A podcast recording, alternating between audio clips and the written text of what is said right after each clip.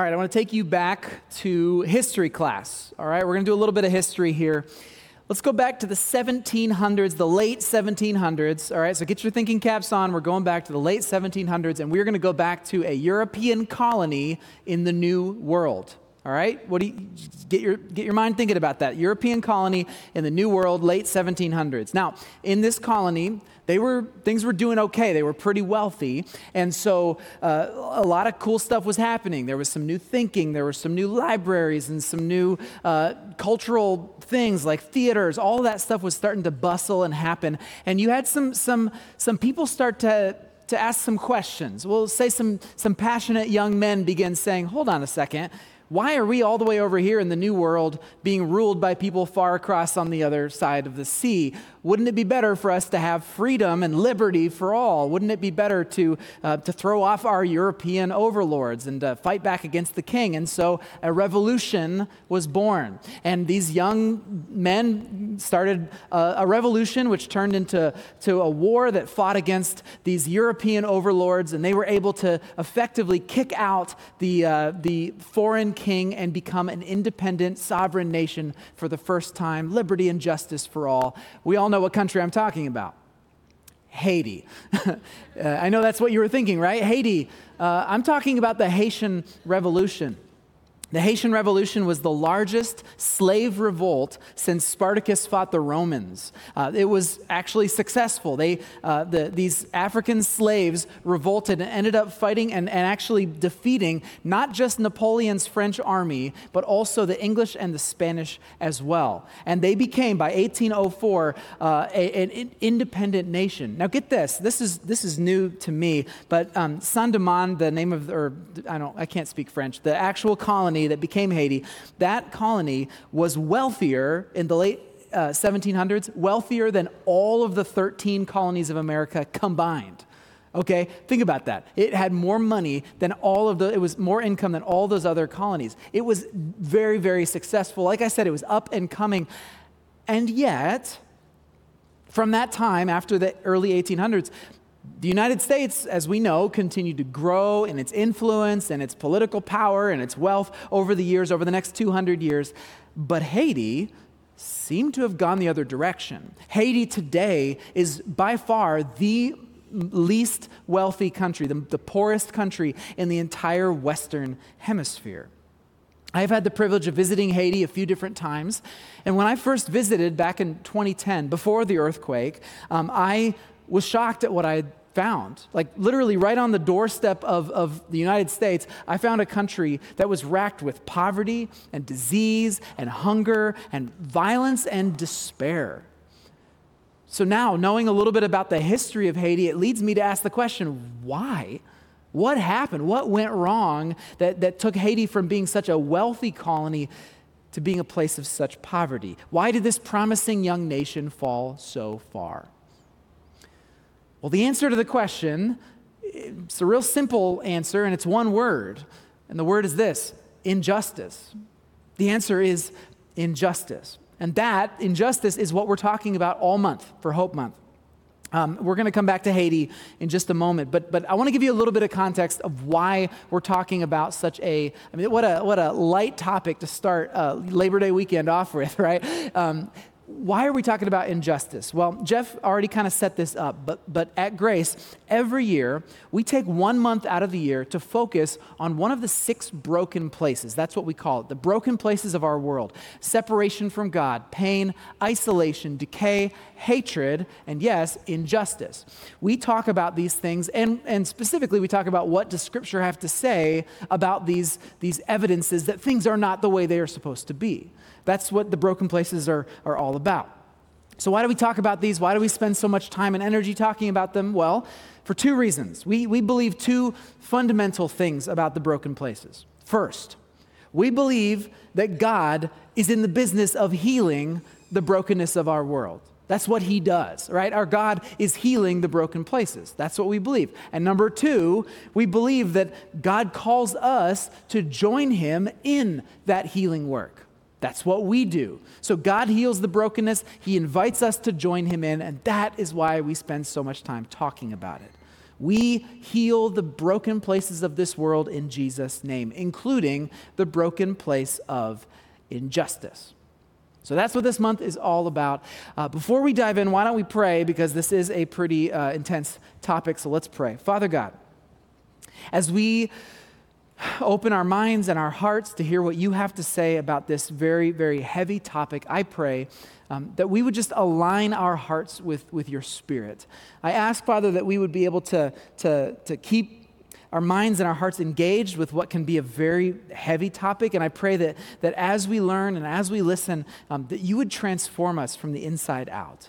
I pray as I'm preaching, Father, that I would simply disappear and that your Holy Spirit would remain. Would we all have ears to hear what it is that you have to say to us this morning? I pray all this in the name of Jesus. Amen. Amen. Okay, so let's kick off Hope Month, Injustice, by a- answering a pretty simple question, or trying to. What is injustice? Like, what, what is the actual definition of injustice that we're going to be working from? Well, this is actually a little bit more complicated than you might think. Um, because, okay, there, there's injustice that you know when you see it. Like every child knows when one person gets more candy than another that that's injustice, right? It is unjust that I don't have as much, uh, as many, whatever, candies as that, as that kid over there. But obviously, injustice, more often than not, is a lot more consequential than just that. We know it when we see it. When we see, let's say, a, a, person with a disability who is denied a job uh, because of prejudice, that's unjust. That's injustice. Uh, when, when a young girl is sold into a brothel in Southeast Asia, that's injustice. We know it when we see it. It's injustice when a helpless senior citizen with dementia is taken advantage of. It is injustice when someone is wrongfully imprisoned. It is injustice when a child goes hungry in a time of plenty right? All of that is injustice. But, but what is it that ties all of those things together? Well, here is where I think the Bible actually plays a really important role. Because injustice is a major concern for the biblical authors. I mean, they talk about it all the time, from, from front to back. They are constantly talking about injustice. And here's why. Here's why.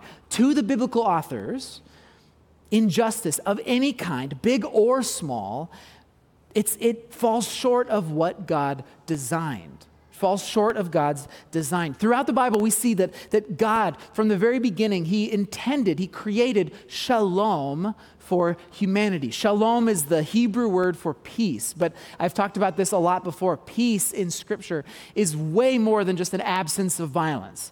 Peace in Scripture, it, it means well, it means God's presence and everything that comes with it joy and, and, uh, and wholeness and healing and life and abundance. That is what shalom, that's what peace looks like. It's the presence of God, it's Eden, in other words. So that's what God desires for every one of us. That's what He created humanity for. And so, biblical justice looks like this it looks like the open handed thriving of individuals and communities living within the abundance of God and the presence of God. That's justice. When that happens, the world is just. So, what is injustice? Well, injustice is any needless suffering brought on by the withholding of that abundance, the withholding of God's abundance. So when you look around, you see, you see poverty, you see hunger, you see slavery and homelessness and abuse and even garden variety inequality it all falls short of, of what God desires for humanity. It falls short of shalom. Anytime we see the abundance of God being withheld from somebody, big or small, or being withheld from a community, it's injustice. And we see it all over the world. Now, you'll notice that I, I said uh, withholding in the passive voice. I haven't quite talked about who is doing the withholding. So let's talk about that. Who's withholding this abundance from people? Because if we could just stop them, we'll fix it, right? Who's doing the withholding? Well, yes, there are times when individuals do unjust things, right? When individuals are, are, are unjust, uh, a slave owner, a thief, uh, someone who takes advantage of the vulnerable. Those are, those are specific individual injustice, uh, moments of injustice. But more often than not, in our world, injustice it shows itself as a system. Injustice is a system that keeps people oppressed, far more than just individual acts. It's a system. It's like a, a spider's web of, of interconnected suffering that keeps people from thriving, that keeps people from God's abundance. This is why, by the way, I, I, started talking about Haiti with this message. Because again, how did the wealthiest New World colony become the poorest country in the Western Hemisphere? Well, it was not just individual acts of injustice that led to it. I'll tell you that much. Let me, let me just kind of take, take your mind, I want you to, to imagine that there's a, uh, a Haitian boy, a little baby boy that is abandoned by his mother. That is an act of injustice, right? We would all say that is unjust. It is not right for a child to be abandoned, uh, a helpless child, okay? So that's an injustice. So who do we point the finger at? The mom? Well, yes, in a sense, it's the mom who abandoned the child, but why did she do that in the first place? You take a little bit of a look around and you start to see, oh, what's her, what's her environment? Well, there's an environment of rape and gang violence, and, and uh, there's, there's lack of education and no, no uh, training for she, she dropped out of school early. You look at all these things and you say, okay, so there's more going on that fed to that decision. But then you take a step back, you think, well, what about the family that she grew up in? For generations, you realize they, don't, they haven't had food or clean drinking water. So there's disease, there's malnourishment in their family. It was holding all of them back. And she, came, she grew up in that environment. Well, all right, let's take another step back. Why is there no food or, or drinking water for her family? Well, it's because for generations, impoverished Haitians have deforested their country and over, over exploited the soil. And so there's erosion, there's, there's desertification. There isn't much clean, clean drinking water, there's no food to eat um, because it's been generations of, of poverty that have led to desertification. So the whole country is facing poverty year after year, generation after generation. All right, so where did that, the poverty start? How did that happen? Well, let's take another uh, step back and talk about debt, national debt. After the Haitians won their independence against the French, the French imposed debt on the country because why? Because they stole their property. Yes, land and sugarcane, but they're talking about people. And so they imposed debt on Haiti, which was many times more than the entire income of the country. They could in, in one year. They could not, they were crippled from the start. Guess when Haiti finished paying off their debt to France? 1947. The nation was crippled from the start. How do you build a nation with no income and no money? But we could start even further back from that because what was Haiti founded on? The nation of Haiti was founded on chattel slavery, race based chattel slavery, and the, the extermination and the oppression of the indigenous people who no longer exist on the country, in, in, that, in that country. How do you form a nation Uh, uh, of, of people who have been whisked away from their families half a world away, who've been forced into to brutal manual labor, who have, who've been denied even basic education. They, again, were playing with two arms tied behind their back. With all of that, with all of that, if we zoom all the way back in and we look at that mother who abandons her child, we realize that this is not an individual act of injustice, this is a system of injustice. You see what I'm saying? All of these interlocking uh, ideas and people and systems and processes that all lead to oppression and suffering and the withholding of God's abundance. That's why Haiti is the way it is. Now, I realize that Haiti is a pretty extreme example to use, okay? Haiti is about as extreme as you can get in the Western Hemisphere. But the truth is, those same types of, of systems, systems of injustice, are also right here in our own backyard. They're, they're happening even in Hamilton County. The vulnerable are exploited right here. It looks different than Haiti, but you can see generational poverty right in our own backyard. There is economic disempowerment for certain groups of people that is baked into our legal system as a country. There's growing income inequality. Just turn on the news and what do you see? You see that, that, that this is turning to a, almost despair the amount of income inequality in our country. And let's not forget, we have our own legacy of slavery and the oppression of indigenous peoples to deal with as well. So all of that is happening even right here. And I'm just going to shoot straight with you. If we have eyes to see it, if, if we're willing to actually look clearly at what's going on, our lives, even those of us who live very comfortable suburban lives, our lives are also woven in to local and global systems of injustice that touch billions of people right here and around the world. It's all connected, and you and I are a part of it. The abundance of God is withheld and, and these systems, uh, uh, hunger and, and preventable disease and violence and inequality, these systems conspire to keep it that way. Conspire to keep it that way. Maybe you've been on the receiving end of injustice, systemic injustice. Maybe you have had God's abundance withheld from you. Or maybe, without even realizing it, you have been a part of a system that is doing the withholding. That's the injustice that we face. Our world is broken with injustice, and it is everywhere. And it's everywhere. So, are you overwhelmed yet? Because I am, right? I mean, you, you would be forgiven for being like, what is this? Because I cannot take much more of this. This is awful. I think, and I, I, this is my opinion, I think injustice, of all the broken places, this is the one that most quickly leads us to have our eyes gloss over. It's the one that most quickly leads us to despair, to throwing up our hands, to saying, what could we possibly even do about it, right? It's too big, it's too insurmountable. What are we going to do? And believe me, I would know. I would know because my, if you don't know, my entire adult life leading up to becoming a pastor was spent going looking for more injustice to write about. I was traveling the world. I went to Haiti and, and uh, to, to Cambodia and to New York City and to Africa. I was all over the world trying to understand what, what injustice is really like and what God was doing about it. And so, believe me, I know what compassion fatigue feels like. And so, yeah, I've had my moments of feeling despair as well. So maybe you're feeling a bit of that or a lot of that right now. But I've got good news. I've got good news, and it's about the name of this week, of this month. It is called what? Hope Month. Right? Guess what it's not called? Despair Month. We're not, we're not here to despair. We're not trying to wallow. We're trying to find hope. And so that's what we're going to talk about. Yes, it's heavy. Yes, it's like, again, Labor Day weekend, really, but I'm telling you, there's hope. There's hope. And that's what we're focused on. And here's why I believe there's hope. Again, it goes back to what I've seen with my own two eyes traveling the world. I've seen that God is in the business of healing injustice. And I've seen that God works with us. He invites us to join him in that work. I've seen it with my own two eyes. And so have the biblical authors.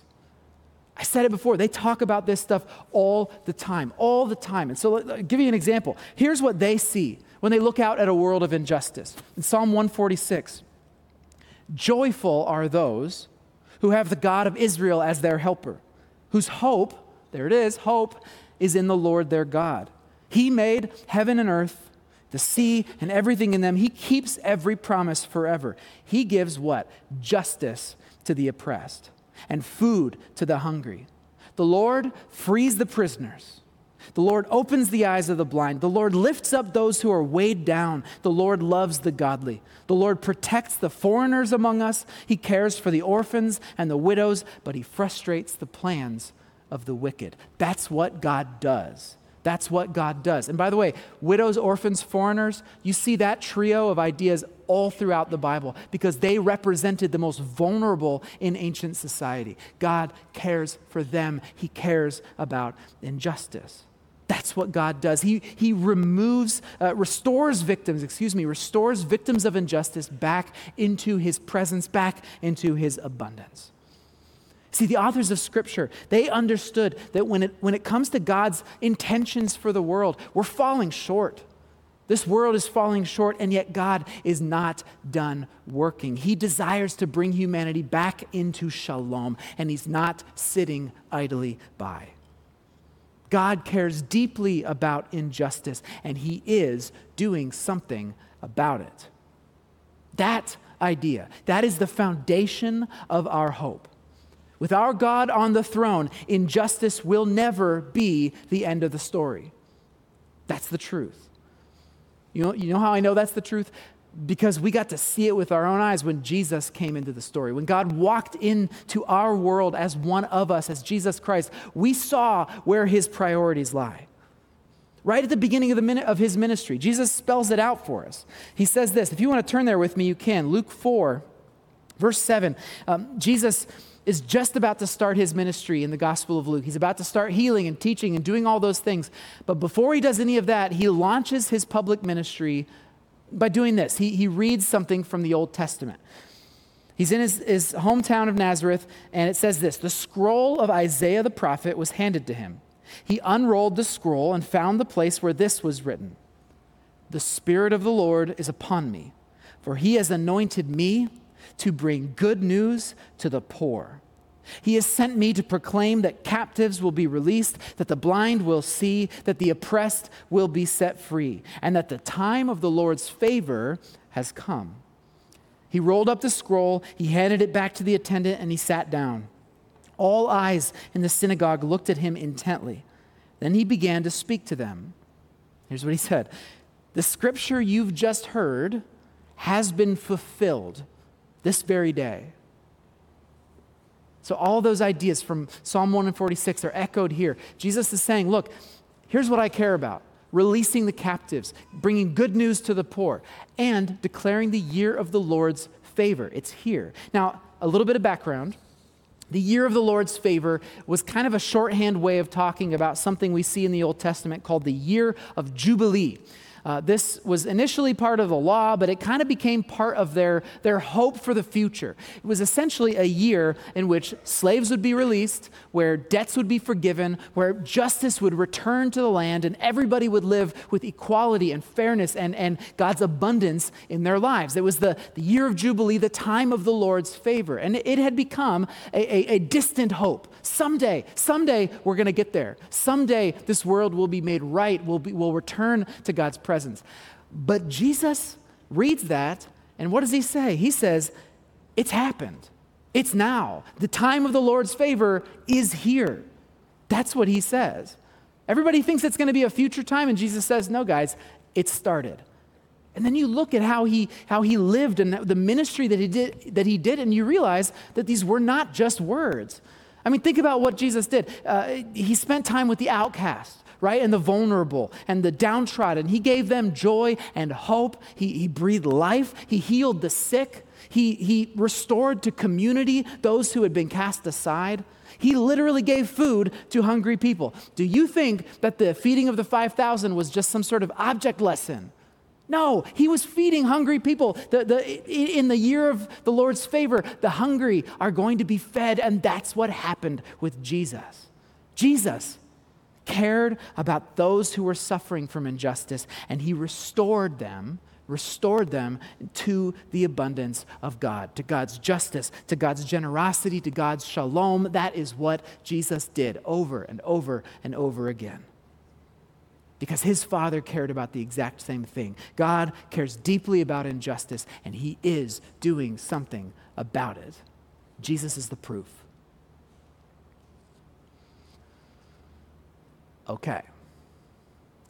But if that's true, if it's true that the, the time of the Lord's favor is here, we're living in the year of Jubilee, that's all great.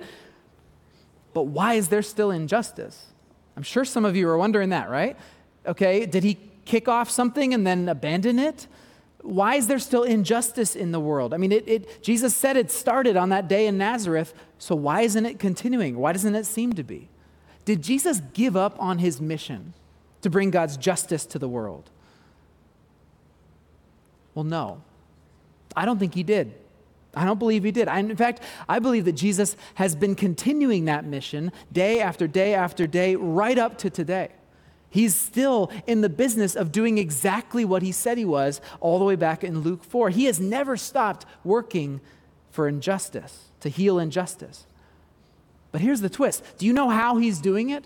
Do you know how he's accomplishing this mission today? Through you.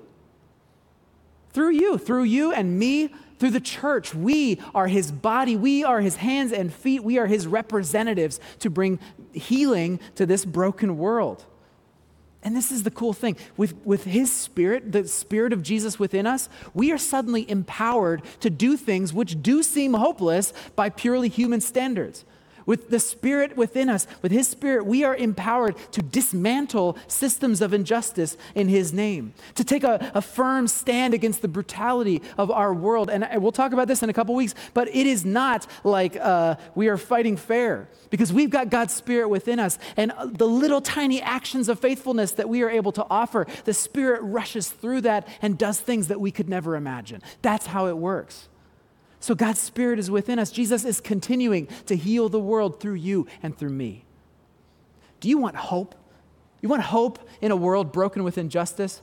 I'll tell you where to look. Look in the mirror. That's the hope. You are the hope because Jesus lives in you.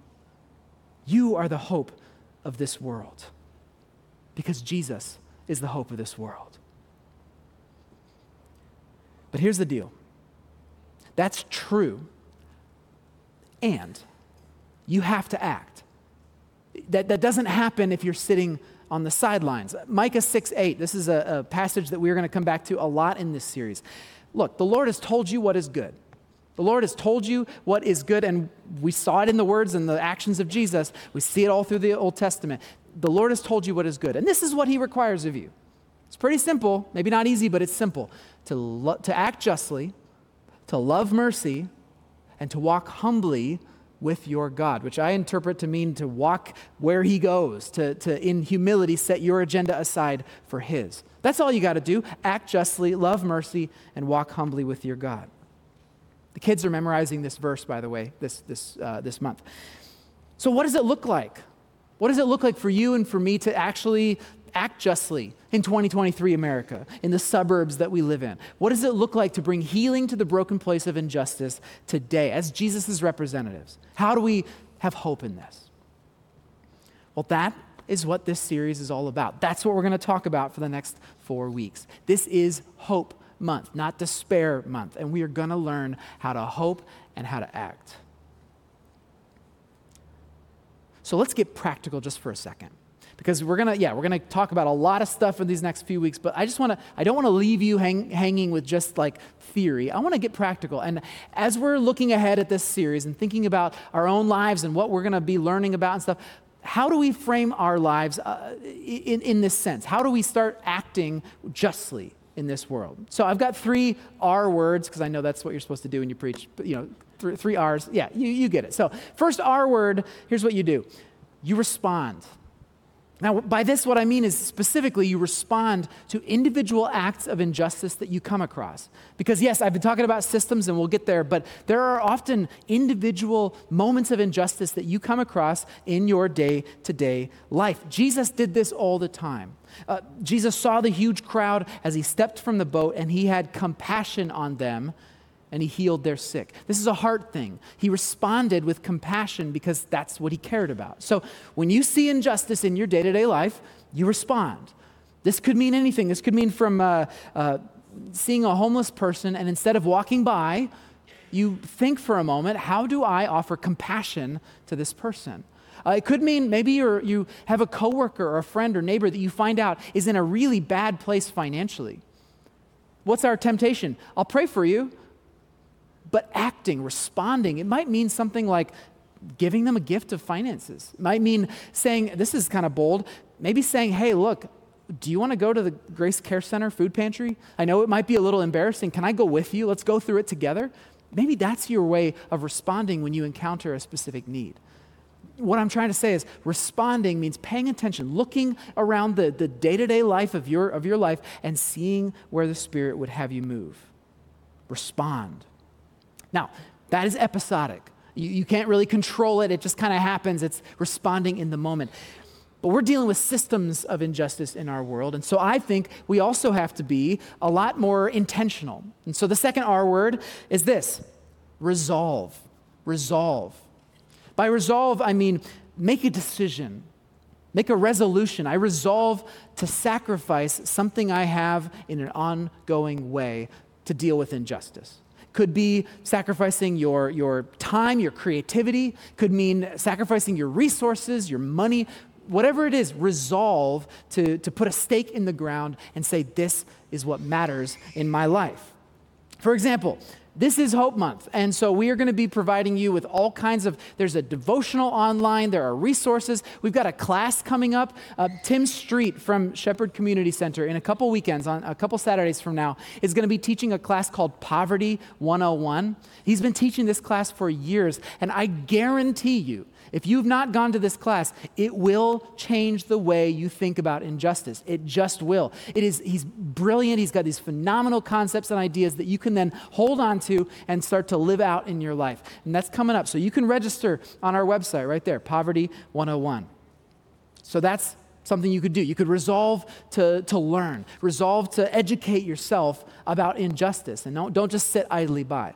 Uh, and on the topic of educating yourself, I'm going to say this you could buy my book. Now, here's the deal I don't make any money from this. I give all the money away to the partner ministries that I write about inside, but and I also like I don't like self-promotion, so I like I've never really I don't really talk about this book, but this month of all months, this is the kind of book that you might want to read if you want to learn about injustice. I mentioned before, I traveled around the world and I, I went looking for, for injustice, and I, I wrote about this is like, like the, the distilled, most impactful or best moments and stories from those seven years of my life, and I put them all here. If that's something that's interesting to you and you want to learn, and there's also ridiculous stuff, eating weird things and all that is in there too, so it's fun. But um, I wrote this back in 2015, and we're selling it at the cafe. It's like 10 bucks at the cafe. There's also digital versions online. If you, if you go to Amazon, you can look it up. But all that to say, resolve to learn. If it's not my book, there's plenty of other amazing books about injustice. Resolve to educate yourself and, and grow in your knowledge. Don't just stay static.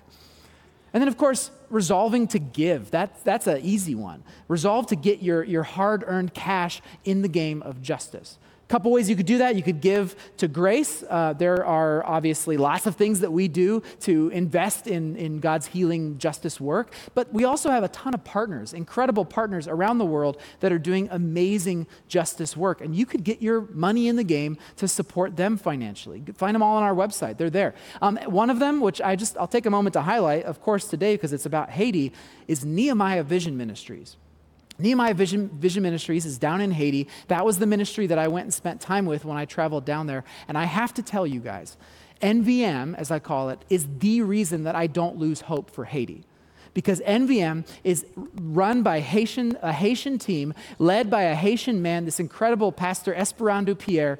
Uh, he has dedicated his life to this village of Chambrun, and their influence has grown. It's one of the most beautiful, holistic ministries I've ever seen. They've got, uh, they've got education for kids and students, they've got food and medical care and dental care, and they do counseling and they do all this other stuff. They, they invest in their community, they've got an orphanage, they invest in other local pastors so that other communities are able to offer holistic care. It's profound, it's beautiful. They're actually changing changing Haiti for the better. They are combating systems of injustice with systems of hope. And God's abundance is on display in a place filled with injustice. It's incredible. You can invest in their work. And it's easy. I, I, started sponsoring a child with NVM 12 years ago, and I still do monthly. It's like it's just a part of my life now. And so I know in my life, I've got a very tiny bit of skin in the game for the healing of Haiti. Even though it's not the, the thing that's primary front and center for me, I know that my life, I've resolved to be a part of it. So you can resolve to give. Those are ideas, those are examples. Finally, you got to resolve to act. It's probably the most important one. You got to get yourself in the game. And there's lots of ways to do that. We, we have all kinds of volunteer opportunities. You could volunteer with one of our partners, but the easiest thing to do is just to sign up for Weekend of Service. This is going to give you an opportunity to, to dip your toes in the water of, of doing justice work. It's all on the website. Sign up, Weekend of Service. I won't, I won't reiterate all the stuff that Jeff said, but I will say this. I will just remind you of this.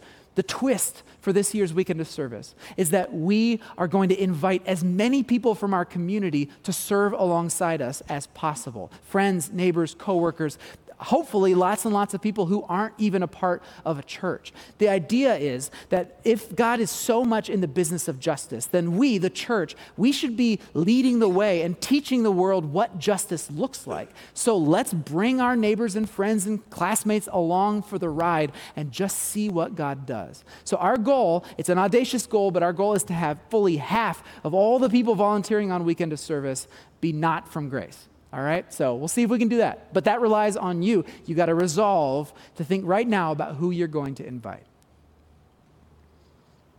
I said there were three R's. The third R is the one, oh, I, I guess I could reiterate. So we have, uh, we have respond to the needs of our community, resolve to get in the game, and then this third one, rebel. And this is the fun one. Rebel. No, it's not fun, it's, it's hard. But it rebel uh, against the systems of our world that would try to keep us apathetic, keep us indifferent, keep uh, conspiring to keep the world broken. So here's what I mean.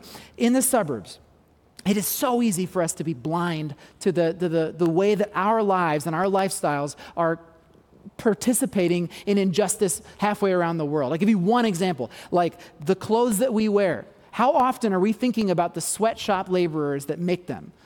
What we buy has an influence on injustice in Bangladesh. And, and that's just one example. I could give you a million more.